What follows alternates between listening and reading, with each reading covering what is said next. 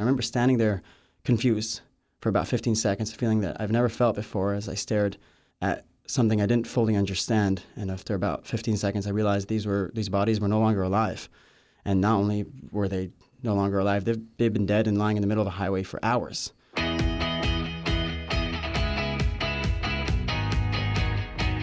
This is the Daily Signal podcast for Thursday, December 14th. I'm Virginia Allen, and that was Gideon Hazony. Gideon received a troubling text message from his friend on October 7th. His friend was attending the music festival in Israel near the border of Gaza. Something was wrong. Without hesitation, Gideon and one of his other friends jumped in their cars and they started driving south to see if they could save their friend, David Newman. Tragically, they never made it that far south, and their friend David Newman was killed by Hamas terrorists on October 7th. But the experience of seeing what had happened in Israel that day inspired Gideon and a number of his friends to found an organization in honor of their friend David Newman's life. They started a group called Soldiers Save Lives to provide needed materials to the IDF soldiers, things like bulletproof vests or cots to sleep on. Both Gideon and his friend David Gani, who serves on the board of Soldiers Save Lives, are joining the show today to talk about their work and to share about the life and the legacy that David Newman leaves behind. Stay tuned for our conversation after this. Hi, this is Rob Bluey, executive editor of the Daily Signal and co-host of this podcast. Each day we strive to bring you news you can trust. We see it as our mission to cut through the liberal media spin and provide honest, thorough, and responsible reporting on the most important issues of the day. But we can't do it without your help. As we approach the end of the year, the Daily Signal is counting on donations from listeners like you. We are the nonprofit news outlet of the Heritage Foundation and rely on generous gifts from our supporters. Please help us by making a tax-deductible year-end gift. You can do so by visiting dailysignal.com/donate. Your gift will ensure that we continue producing cutting-edge journalism and investigative reporting. Again, that website is dailysignal.com/donate. Thanks for listening. We are grateful for your support.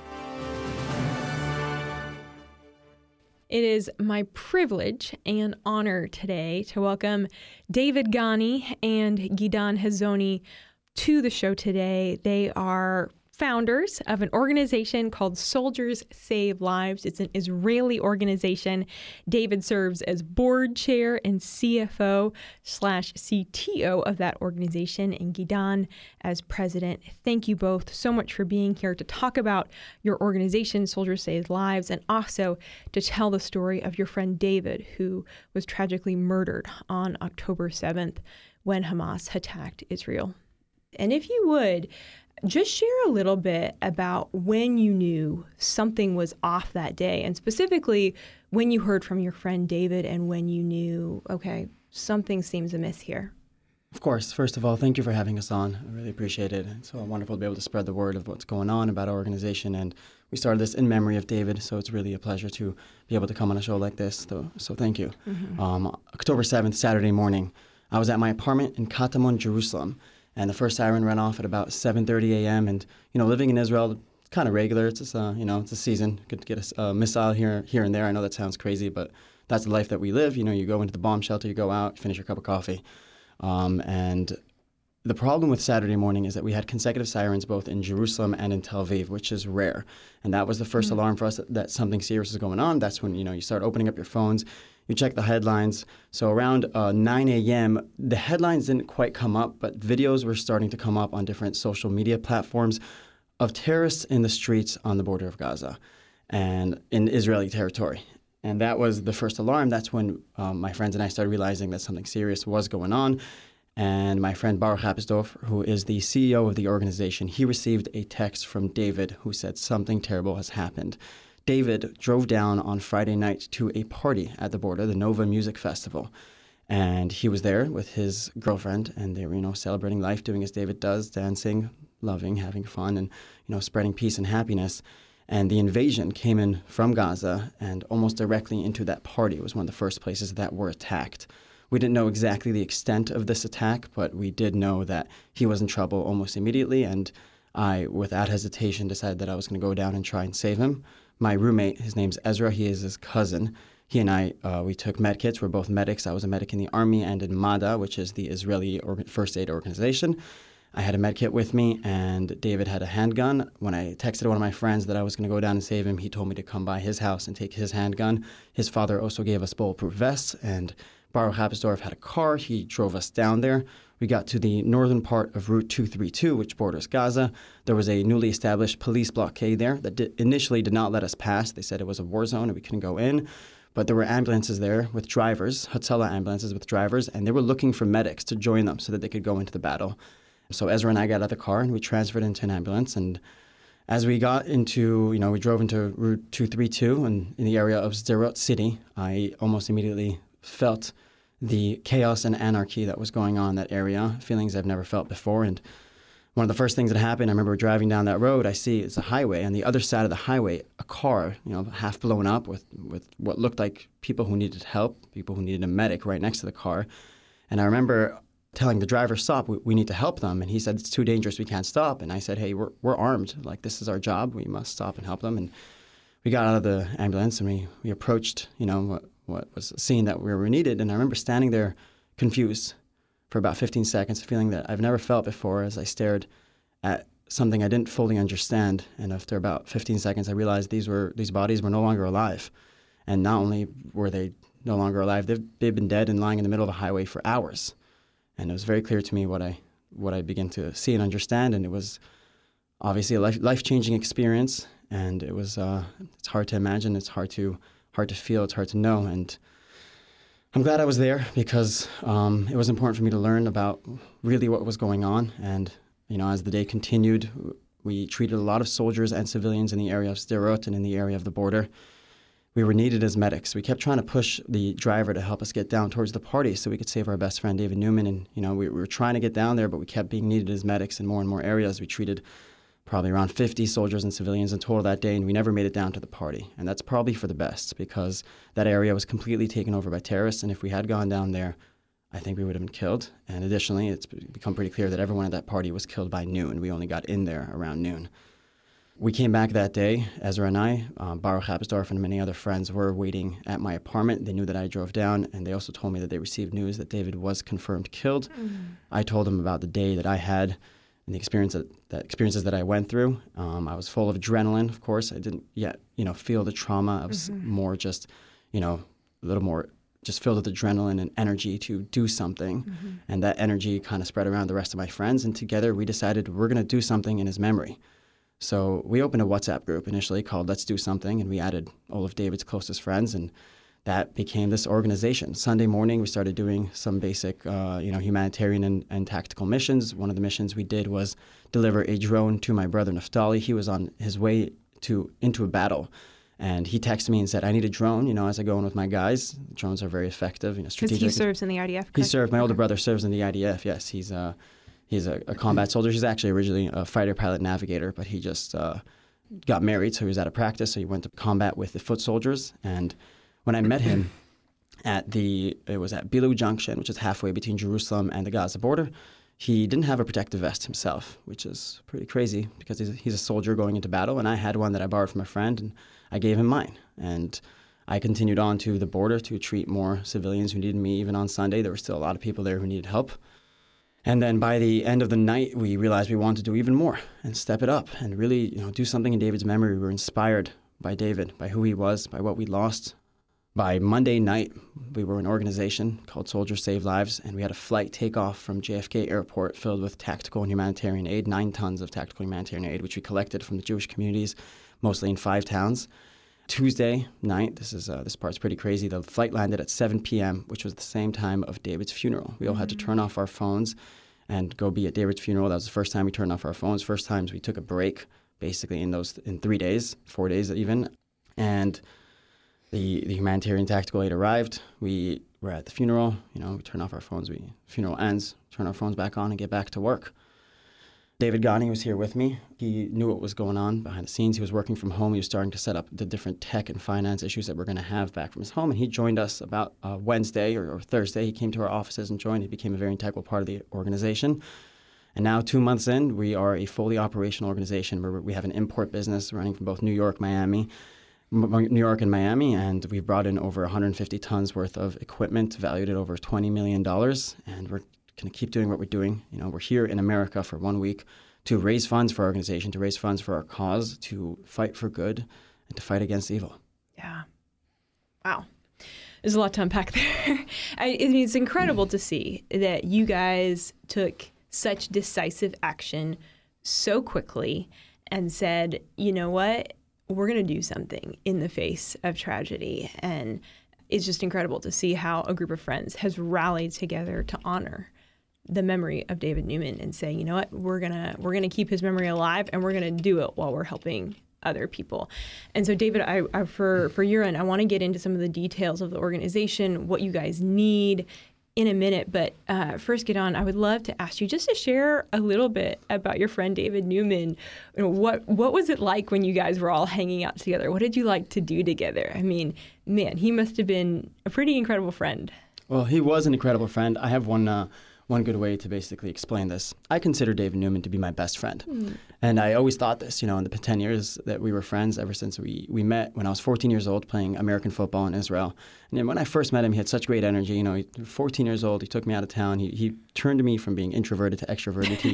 He saw that I had good intentions within me, and he helped bring them out. You know, he taught me how to approach people, how to be social, you know, how to be nice. He really showed that energy to me. And, you know, at age 14, 15, we started working out together. We became very tight. So on that point, you know, I considered him my best friend. And I remember in 30 days after he died, it's common Jewish tradition, you have what's called the 30, which everyone gets together and talks about him. Mm. One by one, people came up and said that David Newman was their best friend. And that really reflects about who he was. Yeah. He was really everyone's best friend, and he really did so much good for everyone. He focused on spreading happiness and helping people bring out their own happiness in their own way. He loved to dance. He loved to party. He loved to invite everyone. He loved to go to everyone else's parties, even if they weren't his type, even if there was less dancing going on. You know, I wish I could show a picture of him, but he was a big, blonde, beautiful man. Yeah, he was really taken away from us, and it's hard to feel, and it's hard to imagine, and it's honestly hard to fully digest. However, what we're doing right now, this organization, in his memory for Israel, I feel like that's what we should be doing, and that's what David would have wanted us to do. Yeah. You know, we're taking that energy that was taken away when he was taken away, and we're bringing it back to the civilians of Israel and the world. When did you realize, oh, there is a major need for soldiers to get gear that they need, that there's a gap here? And when did it click, hey, we can actually be a part of filling that gap? So I would say that on Saturday specifically, I was so focused as acting as a medic that I didn't really pay so much attention to the soldiers and what they were missing. But on Sunday, when we started doing these missions just to help, we realized that the missions we were doing were actually very important.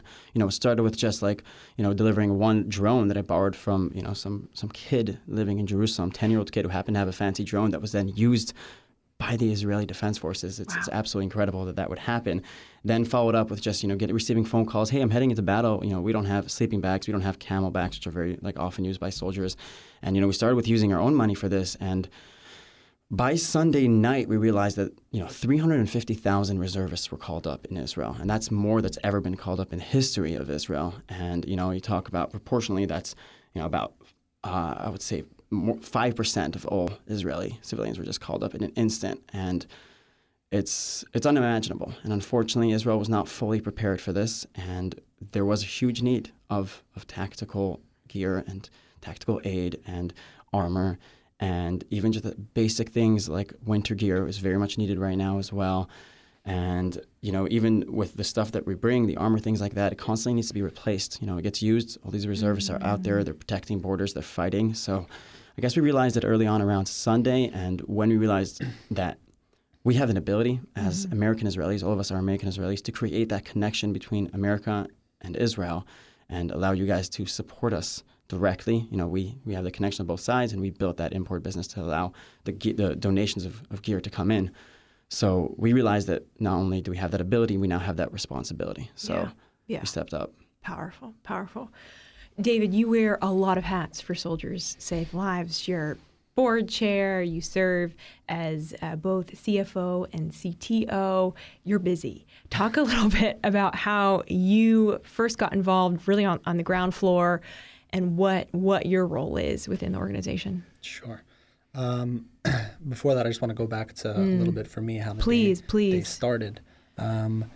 I saw David the previous night, Friday night, October 6th, and he had come back. He had been living in our house, myself and Baruch, who's the CEO.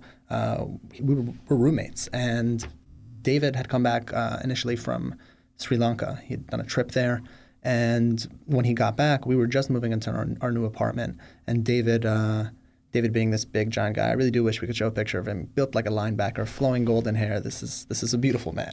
We'll put a picture in the write-up so people can see it on our website. We'll put a picture of him in there. We got to spread that out there. But yeah. David came and started helping us move, started lifting furniture. We're a bunch of guys. We're not going to hire a moving truck. So we started lifting the furniture, couches, and David showed up day of, off of a flight, and just that was the type of person he was, and just started helping us do these things. And afterwards, he told us, guys, I need a place to crash for, a few weeks, just, so I can get set up. And you know where this is going. Initially, my biggest concern was, how are we going to feed him, Because he loved to eat. That's one thing you didn't mention. He loved to cook, to dance, to love everything, but he loved eating all of his years. Like I said, big guy. But ironically, he ended up feeding us. David worked at a wedding hall, and he would come back every other night with just containers of all types of food, steaks, chicken, great meat, situation. All of it. Yeah, it was a fantastic situation. Love it. And so Friday night, the night before, David had come back with his girlfriend to change and get ready for the party. And honestly, one of the last things I said to him was, I just kind of roasted him on his outfit, just being kind of a friend. And he went off to the party. And I went to sleep that night, and where my room happens to be the bomb shelter room, which is a weird statement to make, because what does that mean, the bomb shelter room? Every house in Israel has a bomb shelter, and we become so normalized to it that that's just something we're all used to. But, I don't know where to go if there was a bomb right now, if there was a rocket coming in. Do you? We have a parking garage, right. But that's about it. We don't have a bomb shelter. But in Israel, everyone knows, wherever you are, the nearest place, because it's just such a normal thing. And so when I woke up at 6 a.m. to the sound of sirens, kind of like Gideon said, I didn't think too much of it. Yeah. You can just go back to sleep. You're in the bomb shelter. Yeah, I just went back to sleep. I was just like, I'm good. Yeah. Waking up, we saw the frightening headlines, police stations being taken over, people, parachuting in like it's a game of Fortnite, like really weird stuff. And, all the strange or just kind of horrifying headlines, we start to see those things. And I think Gideon already went through the story, but from my perspective, I found myself in my apartment, far removed from the whole situation, just hearing about what they were doing, going in, driving down, not understanding from my perspective what was going on. Meanwhile, I was making phone calls to hospitals and to other places to try to see if David had been checked in. We initially received news that Noam, which is David's girlfriend, had actually been killed. And then later we found out that it was David and that Noam had survived. And I remember when I heard initially that Noam had been killed, but we didn't know the fate of David, I said, if Noam's gone, I didn't have much hope for David, because David, and this really goes to who he was, David was the type of person that I was so sure of it. I was so sure that there was no way he wouldn't be the one kind of leading the charge, the one protecting others. And we've been inspired by that. And at the time we didn't know this, but later on we heard the story from Noam about what actually happened that day. And David is responsible for close to 300 people being alive today. He saved close to 300 people that day through his efforts. It's a bit of a story, but I'll kind of condense it.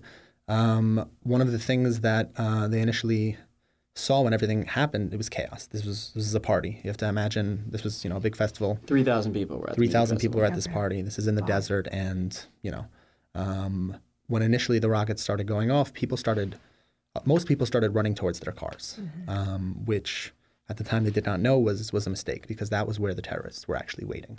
To this day, there is a graveyard of cars still sitting in that exact spot of thousands of cars that are completely blown up.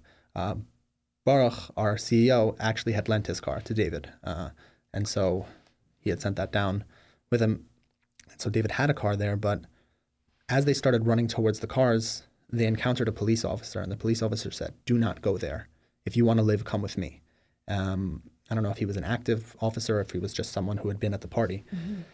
Mm-hmm. So they understood not to go there, and David at that point ran in the opposite direction with his girlfriend and whoever else he could kind of corral with him. Mm-hmm. And they saw two industrial garbage, like cans, big containers. And so David told everyone, hide in those containers. Wow. And so what he did over the course of the next few hours is he would take people, and like I said, he was this big guy, and he would just chuck them in that container, and then he would go in, wait till the coast was clear, and then he'd go back out, find more people, put them in there. And he was at the front. He would go out searching for other people to try to rescue them, and that was one of the reasons that he was initially killed, because he was out mm-hmm. directing, telling people what to do, when to be quiet, when to hide, when to run, where to go. That was who he was, and that's a big part of what's inspired us, is just kind of, his reaction in a situation that we never want to find ourselves in. I want to strengthen the fact what David said. It doesn't surprise me. This is what David did. Yeah. It doesn't surprise me at all. Like he put other people before himself all the time. Whatever situation it was, he always made sure that everyone around him was happy and protected. And he wasn't much of a career guy. He didn't look to make a whole lot of money. He really just cared about his family and his friends and his support system, and that's who he was. So losing a guy like that, that's the kind of person that makes the world a good place. So we have a responsibility to fill his gap. Yeah. To answer your question, just about. But let me just say, David, he obviously left a legacy, and I think it's incredible. It's really incredible to see you guys running with that legacy. Sorry, I don't usually get emotional on podcasts, but this is hard to not get emotional. We're definitely going to get emotional. You guys, he left a mantle and you picked it up and you're running with it. And it's a beautiful thing. It's a powerful thing. And you're honoring him really, really well in doing that. So tell us, and I know it's hard to move on from that, and we're not moving on, but I want to press into how do we join you in this? What are the materials that you guys are collecting? What do you need? What are the needs of the IDF soldiers? What are the needs that you guys are seeing on the ground? And how is Soldiers Save Lives being a part of carrying forth David's legacy of saying, okay, we're going to protect the innocent? So I can answer that in terms of just the operational sense. We've developed since the beginning of the war. I told you, the beginning, we were just doing tiny missions, and then there was that first flight of humanitarian and tactical aid, and we slowly understood what we're good at and what our job is. And we split our organization into two fronts. The first one is the import business. We collect donations of gear from wholesalers in the United States, trying to, good gear that they can give to IDF soldiers. This includes uniforms, this includes winter gear, this includes army boots. A lot of things can be used, and this also includes humanitarian aid for the displaced families. So those donations will then go to our warehouses in the United States, and then being delivered to airports, and then go through cargo space that we're then sent or sent by ship. There are many different ways to send it. So that is the one side of our organization, and we have to fund the shipments that we are doing. Even sometimes we have to purchase large amounts of gear at cost from different places when we feel like there's an urgent need for them. Now, how do we know about these urgent needs? We are in communication with both the Ministry of Defense and the Shin Bet, and we are, making sure that all the time we're constantly updating our list of what needs, what we need. Shin Bet, I'll just cut in as the Israeli FBI. Okay. Yeah. Thank you. We are constantly updating a list of the needs that are what we need to be bringing in, and we make sure to focus on that as much as possible. Baruch, our CEO, has been doing a great job meeting with CEOs all over the United States and saying, what do you have for us that you can help donate or give us at cost, people who are looking to do good. And we're having a lot of success in that sense. That's one side. And the other side of the organization is acquisitions, which is, you know, we're raising a lot of funding as much as we possibly can. And when there's something that is needed urgently and it's something more advanced for one of the high-tech army units or the security units or the civilian response teams, or it could be, you know, the police, then the Shin Bet lets us know about it and we just purchase it directly with those donations. You know, I'm in constant communication with someone on the inside who will look through all these requests that we're getting in. We're getting hundreds of requests a week. And we prioritize the ones that are most important. Unfortunately, of course, we cannot answer to everything. So we have to answer to the ones that we find to be most important. We're hoping that we're making the best decisions in that matter. Yeah, that's excellent. David, talk a little bit about just more of those practicals. And I'm fascinated by it. You guys are gathering a lot of supplies here in the U.S. How does that work as far as getting it then back over to Israel and making sure that it's getting into the hands of soldiers? So we have on the Israeli side, once we receive shipments, we have a warehouse that we've set up. We're working with another organization called the Hamana Merkazi. I think they have an English name. The Israel Support Bridge. Support Bridge. And they've been amazing. One of the days our first shipments came in, Gideon was there. This was one of our shipments got out of customs in the airport on Friday night, a week into the war. And remember, we just picked up the phone. We sent out a message, hey, like, we just got, 12 tons of equipment out of customs. We need someone to help. Mm-hmm. And this guy just shows up with 3 trucks and a bunch of his friends. And he walks up to me, and I was like, what organization are you a part of? And he's like, what does it matter? I'm here to help. I'm here to do good. But if you want to know, I'm the part of the Israel Support Bridge. And I was like, great. And I was like, what do you got for me? And he's like, what do you need? And I was like, well, you already came with trucks. That's a good start. I was like, well, we should probably set up a warehouse. He's like, I got you. I got a warehouse. Wow. And I got volunteers. So we set up a warehouse. I remember the head of the border patrol of Central Israel showed up there by Saturday morning and started setting up security for us. Hundreds of volunteers showed up very quickly, and we had to organize that. We're just a bunch of kids, but this organization that met us there, they knew what they were doing in terms of what to do with this equipment and how to start distributing it. And, they very quickly became our brother organization in Israel who's taking the donations that we're bringing in and distributing it correctly. And they're doing a fantastic job. The Israel Support Bridge, we really appreciate them. That's beautiful. It's a beautiful partnership. Yeah, it really is. Wow. I just didn't want to cut you off. Was there anything you wanted to add? Yeah. One, just in general, outside of them, that's one of the biggest things that we've kind of found ourselves doing is partnering and kind of collaborating with other organizations. Another large kind of, acquisition that we did is we were able to facilitate and help contribute to a purchase of 11 armored ambulances that are going to be going into Gaza and providing medical aid to soldiers who need it in combat zones. And it's things like that kind of like he said, we ourselves weren't initially able to facilitate, being just a bunch of 25-year-olds who just wanted to do good initially as a reaction to something terrible that happened. But we found ourselves in a position where we're able to, because of kind of our one foot here, because all of us grew up, we're born here in America, and then eventually moved to Israel. And so we ended up finding ourselves in a situation where we kind of had a foot in both places, and that helped us to kind of bridge the gap between the States and Israel and kind of help to move things over. And so now we found ourselves in a position where we're working, like Gideon said, with the Ministry of Defense, with the IDF, with other organizations, other entities like the police, and then just other brother organizations that are doing similar work. And we've been able to kind of all collaborate because it's all one goal. It's all one mission. It's about getting soldiers what they need. It's about getting families and civilians what they need. It's about just helping our country in a time of, really great stress. In terms of the more practical side of things of what we've been doing, we now exist as a nonprofit here in the States. We're collecting donations in a couple of different ways. One of the ways is we have a cause match, which is a fundraising platform. Encourage anyone to go there. Go to our website as well. I'm just going to plug us real quick. Please do. SoldirsSaveLives.org. You can see a lot of information about us, about David's story, and about how you can get involved, because there are plenty of ways to get involved, whether it's donation of goods, donation of funds, or, there are solidarity trips that are coming into Israel that, come and they volunteer and they get involved. But I would say the biggest way to contribute right now is genuinely to speak to people who and get them to, and yourself, to whoever's listening, to help to contribute funds, because we've put together this really comprehensive supply chain and system where we're able to kind of feel the connections and get the priority needs from the different entities. Mm-hmm. And what we're lacking right now, and what's going to help going forward, is funds to be able to answer those needs. Because my wish genuinely is that when I have 100 requests, and we've received things like that daily from different units and civil guards and entities, I want to answer them all. Yeah. I want to be able to tell every single one of them, we got you. So that's our goal. Yeah. You guys are going to have to get bigger. Well, that's why we're here. Yeah. Well, and again, I want to encourage everyone to check out the website. It's soldierssavelives.org. We will leave a link in the show notes.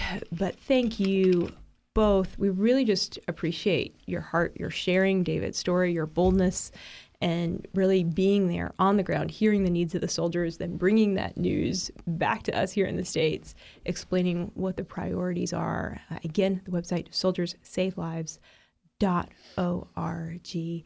David, Gideon, thank you so much for your time. We really appreciate it. Thank you very much. And with that, that is going to do it for today's episode. Thanks for being with us here on the Daily Signal podcast. Make sure that you take a minute later today to check out our evening show. Every weekday, we release a show around 5 p.m. We call it our Top News Edition that brings you the highlights, the top news of the day to keep you informed on the news that's happening. Also, take a minute to subscribe to the Daily Signal podcast and leave us a 5-star rating and review.